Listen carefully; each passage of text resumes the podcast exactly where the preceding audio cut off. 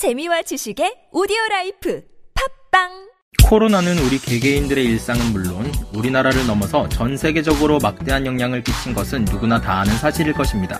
4년마다 열리는 올림픽은 초유의 사태로 예정되어졌던 2020년이 아닌 2021년 홀수년에 개최가 되었는데요. 우리나라는 도쿄올림픽의 29개 종목 선수 237명, 임원 122명, 패럴림픽은 14개 종목에 선수 86명, 임원 73명을 파견하였습니다. 팬데믹 이후 처음 열리는 대규모 행사에 국민들은 큰 걱정과 염려를 하였 지만 개회식 이후에 선수들에게 보내는 응원과 격려는 우리나라 선수들의 건강과 안녕을 빔과 동시에 그들이 혼자 싸우고 있는 것이 아님을 보여주었습니다. 여러분들은 이번 올림픽에서 명장면을 꼽으라고 하신다면 어떤 장면들이 떠오르시나요? 매 올림픽마다 수많은 명장면들이 탄생했지만 이번 올림픽은 더욱이나 명장면을 꼽기가 힘들 정도로 대단한 선수들의 활약이 펼쳐졌던 것 같은데요. 양궁에서는 우리나라가 세계 1위임을 여전히 과시하였고 여자 배구팀은 힘겨운 사투 끝에 짜릿한 한일전 우승 과 함께 준결승에 진출하는 모습도 보였습니다. 육상 불모지인 나라의 한 줌의 햇살과도 같은 소식을 전해주기도 했으며 아쉬워하는 선수들과 은퇴 소식을 전한 선수 등 다양한 소식들은 우리들의 눈시울을 붉히지 않을 수 없었습니다. 그런데 아무리 우리 대한민국 선수들이 올림픽 종목에서 엄청난 활약을 펼친다 해도 우리 한국과 한국의 문화를 세계에 알리는 데는 어느 정도 한계가 있습니다. 그 종목이 다른 나라에서 만들어진 종목이라면 그냥 한국 선수들이 양궁을 굉장히 잘하더라. 배구 종목에서 한국 선수들의 활약이 감동적이었다 정도에서 그칠 텐데요. 하지만 올림픽 종목 자체가 대한민국에서 나온 것이고 이 종목에서 우리 선수들의 활약이 돋보인다면 이야기가 전혀 달라집니다. 여기 화려한 겉모습뿐만 아니라 어떤 무술보다 강력한 힘을 갖췄으며 전 세계의 많은 이들에게 평화와 굴하지 않는 희망을 전해주는 올림픽 종목이 있습니다. 한국에서 나온 이 올림픽 종목은 또다시 내전과 고난으로 힘들어하는 세계인들에게 다시금 꿈을 가지고 이겨낼 수 있도록 메시지를 전하고 있는데요. 이번 이슈는 올림픽의 한 종목인 우리 한국의 태권도에 관한 이슈를 알려드리려고 합니다. 바로 WT 태권도 시범단이 그 주인공인데요. 과연 그들이 어떤 행보로 우리 국민들의 가슴에 태극기를 한 번 더 새기게 되었는지 알아보도록 하겠습니다. 태권도는 우리나라에서 창안되고 발전한 현대무술로 대한민국의 국기이기도 합니다. 우리나라는 매년 9월 4일을 태권도의 날로 지정했는데요. 발차기를 중심으로 손과 발, 기타 다른 신체 부위를 이용해서 상대방을 효과적으로 제압하는 것을 지향합니다. 일본의 무술인 가라테는 후퇴의 개념이 없고 전진과 공격 위주의 전공법을 사용하지만 태권도는 다른데요. 태권도는 후퇴는 물론 좌우 이동의 페이크까지 사용하는 유연한 움직임을 사용합니다. 가라테가 상대의 공격을 방어 기술로 막거나 맷집으로 버티는 방식이라면 태권도는 상대의 공격을 피하거나 살짝 받아서 그 힘을 역이용해 반격할 수 있는 무술인데요. 태권도의 무술 철학은 강맹하되 무모하지 아니하며 신중하되 소극적이지 아니한다 는 것이라고 합니다. 보호복을 차고 하는 태권도 경기에서의 발차기는 UFC나 무에타이 같은 격투기에 비해 위력이 대단치 않아 보일지 몰라도 절대 그렇지 않습니다. 다큐멘터리로 유명한 내셔널 지오그래픽 채널에서는 카포에이라, 가라테, 무에타이, 태권도의 유단자들을 모아놓고 한 가지 실험을 진행했는데요. 여기에서는 태권도 공인 5단의 유단자 브랜 포스터가 나서서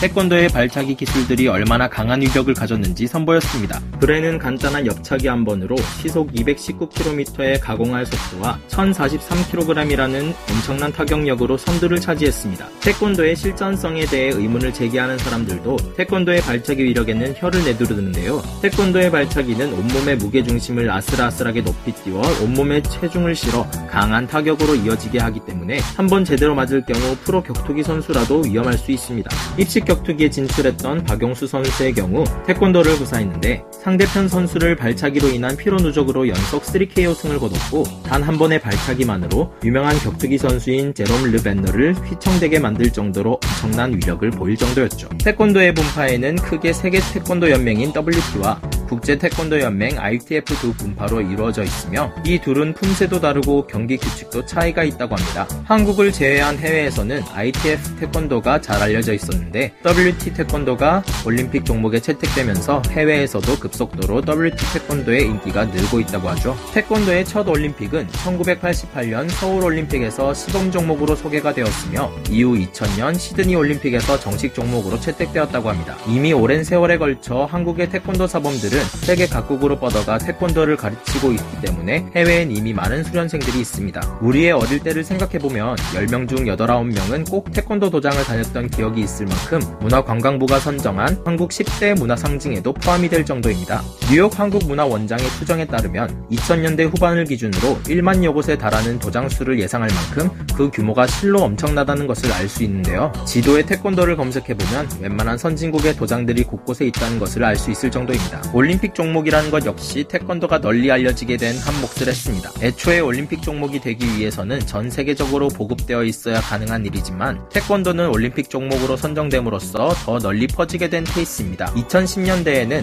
태평양 섬나라나 아프리카 국가도 가입을 하고 있기 때문에 세계로 많이 뻗어나갔다는 걸 짐작해 볼 수 있습니다. 그외 소말리아는 내전이 한창인 1997년에 태권도 협회가 설립됐고 아프가니스탄 역시 여자 태권도 선수들과 코치들이 이슬람 무장단체인 탈땡반의 감시가 살벌했던 시절에도 숨어서 태권도를 배울 정도였는데요. 동티모르, 남수단, 코소보 같은 신생 독립 국가와 르완다 같은 혼란이 심한 국가나 누벨 칼레도니, 홍콩 자치 지역에까지 해당 지역 태권도 협회가 있으며 모두 세계 태권도 연맹에 가입되어 있다고 합니다. 오늘 소개해드릴 WT 태권도 시범단이 최근 아메리카 갓 탤런트, 줄여서 아갓탤에서 결승전까지 진출했다는 소식이 전해져 국민들의 관심을 받고 있다고 합니다. 아갓탤은 우승 상금 100만 달러가 제공이 되며 미국의 일반인들이 자신들의 재능과 끼를 마음껏 펼치는 초대형 콘테스트 쇼 프로그램으로 올해 16번째 시즌을 맞이했다고 합니다. 한국에서는 쇼미더머니, 슈퍼스타 K, 위대한 탄생 등 힙합이나 노래가 주된 주제이지만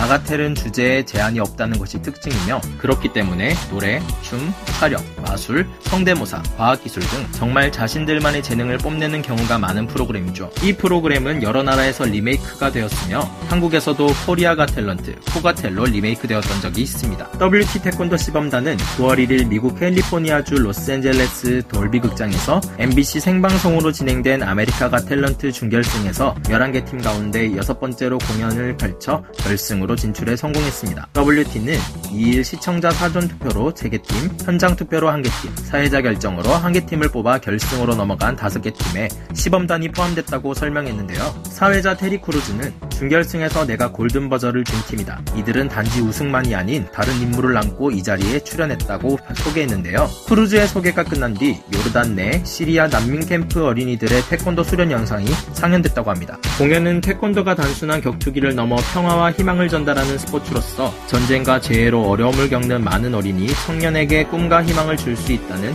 시범단원들의 말과 함께 시작되었으며 재해와 역경에도 협력해 희망을 잃지 않는다를 주제로 구성된 품새와 격파 시범 등 이들이 펼친 무대는 관객들의 박수갈채를 이끌어냈다고 합니다. 심사위원인 하이디 클룸은 관객과 시청자들이 태권도를 배우고 싶어한다. WT 시범단은 그야말로 진정한 액션 히어로라고 평가했고 WT 시범단은 코로나19 대유행 직전인 지난해 1월 이탈리아 갓 탤런트에 출연한 바 있지만 NBC의 거듭된 요청을 받아 올해 아메리카 갓 탤런트의 무대를 꾸려 골든 버저를 받고 준결승으로 직행했다고 합니다. 앞선 본선 첫 공연 영상은 MBC 유튜브 채널에서 2개월 동안 조회수 1795만 건을 기록했다고 하는데요. 이들의 공연이 단지 태권도의 우수함과 화려함만을 보여주는 것이 아닌 평화를 주제로 하는 의미가 내포되어 있기에 요즘 같은 시기에 더욱 많은 사람들의 공감을 얻을 수 있었지 않았나 싶습니다. 이미 WT 태권도 시범단에 대해서는 국내에서도 관심이 많았는데요. 인기 프로그램인 놀면 뭐하니 프로그램 역시 이들의 소식을 다루었고 최근엔 전주대학교 경기지도학과 태권도 전공의 학생들 역시 뉴스화되는 등 다양한 매체에서 이들을 섭외하기 위해 노력 중인 것 같습니다. 이렇듯 태권도의 기본 정보와 우리가 자부심 가질 수 있을 만한 태권도의 역사에 대해서 먼저 알아봤는데요. 20대의 젊은 청년들의 발자취가 세상을 감동시키고 있는 와중에 그들에게 너무 지나친 관심은 오히려 독이 될 수 있다는 우려 역시 생기는데요.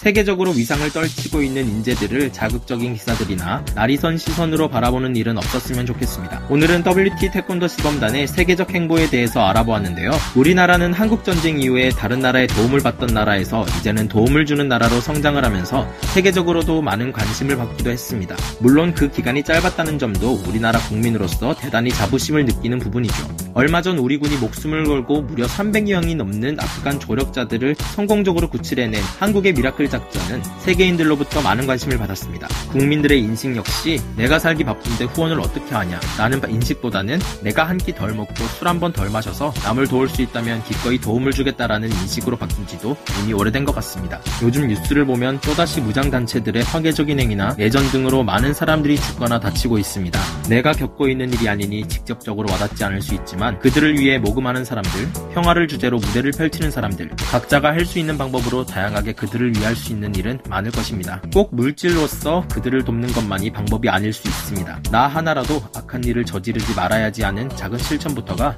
평화의 지름길일 수 있다는 것을 생각해보며 여기서 마치도록 하겠습니다. 좋아요와 구독, 알림 설정은 필수. 다음 시간에 돌아오도록 하겠습니다. 감사합니다.